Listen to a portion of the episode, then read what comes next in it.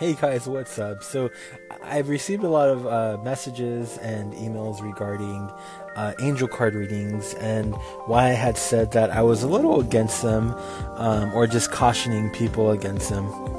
I just wanted to clarify some things. Um, I, I'm not against angel card readings, but I just, I myself personally do not like to work with angel card decks or with tarot card decks.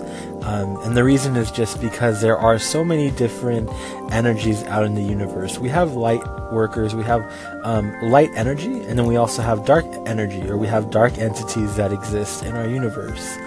Um, and one of the things that I just wanted to stress is that when we're working with these angel cards, and there's like hundreds, thousands of angels that have been given names, and on the cards they've been given bodies, um, we don't know what kind of energy um, or spirits we're working with. For all we know, know this can be a, a demonic spirit, this can be a parasitic spirit or energy, which means that those types of energies, what they do is they need to attach to a host because they're so low vibrational and they're fragments of a soul, um, what they do is they leech onto your light energy and they literally suck the energy out of you in order to stay alive.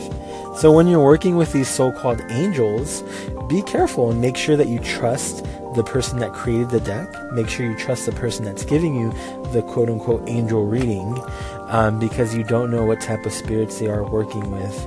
Um, that's completely different from going to a psychic, going to a spiritual medium, or someone that's an intuitive life coach.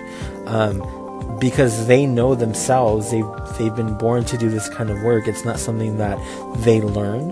Uh, so they know if they're communicating with their guides, with their higher self to give you this information. But when you're using an oracle or using a deck, um, you're pretty much leaving it open to whatever spirit wants to manipulate and give you those answers.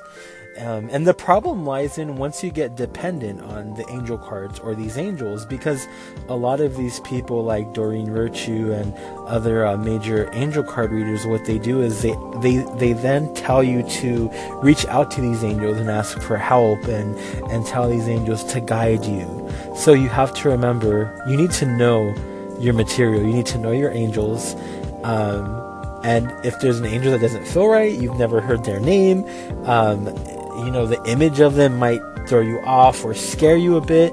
If something just doesn't feel right, trust your gut instinct, walk away. Um, don't call on these quote unquote angels for help.